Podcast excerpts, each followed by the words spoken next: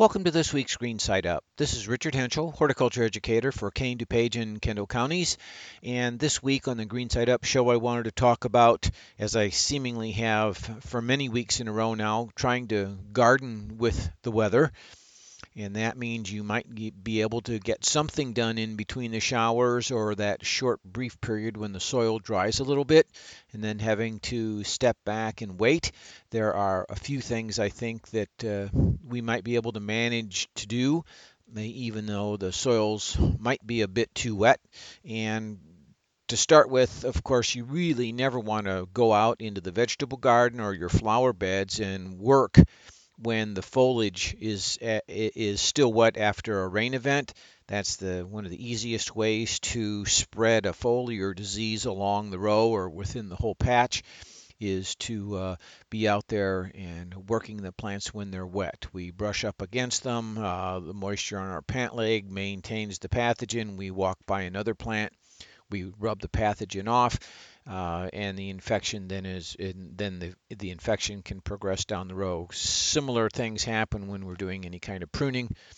Uh, your pruners uh, have the ability then to spread the spread the pathogen just because of the moisture the that's on the tool, the moisture in the air. So it's never a good idea to prune or or say weed or work the garden or or flower beds or rose beds when the when uh, any of the foliages are are really wet. One of the things that you might be able to do though is to go ahead and uh, you kind of I call this gardening from the sidelines, but essentially you're standing maybe on the lawn next to the garden bed and where you can reach in and maybe you can do a little weed pulling um, especially plants with a uh, strong taproot, let's say that dandelion that's been growing next to the iris or peony or or other uh, ornamental plant in the bed. If you use the typical dandelion remover, which is that long tool with a little V blade at the end, and can reach down in the ground and cut that taproot, or and or you'll hear it snap when you cut through it. You can usually grab that dandelion, for example, and pull it and it's all and, and all the root that can come with it right out of the soil because the soil, when it's moist like this, uh, there's a condition called uh, the, the, hydraulic, and that's where the moisture in the soil and the and the um, it creates that slipperiness uh, in the soil and allows us to pull up those uh, dandelions, taproot and all, for as far down as we're able to cut. Uh, the same thing can be done on the lawn, by the way, if you're uh, encouraged to do that as well. You'll see a definite little hole left over with a little bit of black soil around it where the dandelion comes out to plant uh, taproot and all. So there's some of that kind of weeding that that might be done. An easy example of this hydraulic activity that I talk about is when we've had lots of rain and lots of wind, you may see a an evergreen tree, a spruce tree, a pine tree just literally blown over and literally pulled out of the ground.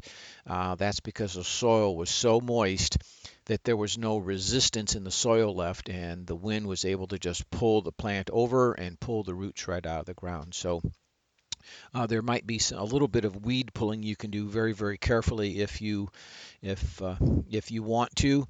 Um, if you absolutely have to work the soil or absolutely have to put some plants in the ground because that's they're past the point where they really need to be in. You don't want them to remain leggy in the transplant container. Uh, rather than say working the whole garden bed, uh, just lightly work that area where you intend to plant your tomato transplant, put it in the ground, use a little dry dirt to plant it back in with, uh, maybe uh, potting soil in this case, or maybe you've got some drier soil that comes out of your compost bin, something along that line to help you um, get that plant in, in the ground in, a, in the most timely manner possible. Again, avoid put down planks, put down uh, something that distributes out the weight while you're working so you're not compacting or compressing the moist soil around that area. And that's something you could do. Uh, the other tidbit would be uh, if you have if if you have to work the soil again, uh, you know you're much better off using a, sho- a shovel or or a, a, garden spade versus a rototiller. A rototiller does much much more damage to the soil structure than uh, your single action of a of a spade or a shovel in that soil.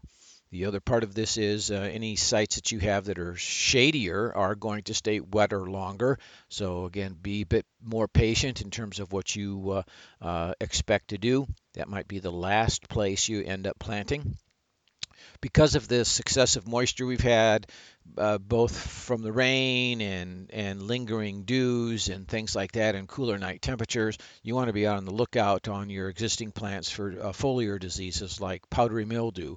Uh, while we typically don't expect them till mid late summer into fall, uh, I've seen powdery mildew on re- already on plants like uh, nine bark. Uh, they can be on the north side of the home on your lilacs right now. So be aware of those kinds of diseases. They may require some fungicide sprays because damage now means damage that remains for the rest of the season versus a little bit of damage late in the summer when the leaves are going to fall off anyway. So uh, keep in mind that some of these foliar diseases may need to really be addressed. A bit later on, I, I might comment upon you finally got the tomato plants in, they're growing. Uh, given the wet, cool soils that we have, if the plant decides to uh, push out some flower clusters for you, be very aware that the first flower set or fruit set on your tomato plant very possibly is going to be uh, impacted by uh, um, Uh, the blossom end rot syndrome that we get, and that's usually a case of the plant not being able to get enough calcium because of the cooler, wetter soil temperatures. And some folks will even go to the point of removing the first flower cluster completely and just waiting for the plant to set up the second cluster of flowers. And by then, the root system is established better, the soils are warmer, and we typically do not get uh, b- blossom end rot. So that's something to be looking for. It's a, clearly a bit early, but something you should, right now anyway, but you should be looking for that as your tomatoes first uh, get going. Another good thing you can do for your tomatoes as you finally do get them planted out in your yard is because of this moisture that's in the soil and the free moisture that's about, uh, please mulch those plants in either artificially or organically uh, to keep the soil from splashing up onto the lower leaves, and that's where our diseases start. They overwinter in the soil, and in that way, you'll delay septoria leaf spot, early blight, late blight. Um, uh, fusarium and a bunch of other problems that uh, that happen to tomatoes. So if you can, um, keep their keep the leaf foliages dry and, and especially near the soil line. So consider uh, some type of a mulch, whether it's newspapers, whether it's uh, a layer of something essentially uh, pasteurized like uh, mushroom compost or blended mushroom compost. Put something down to keep the soil from splashing up on the lower leaves, and you'll be uh, a, a, a, much happier camper later on when your tomato plants still have foliages later on in the summer. Well, this has been Richard Hentschel with this week's Green Side Up. It's always a pleasure. I'll be back again next week.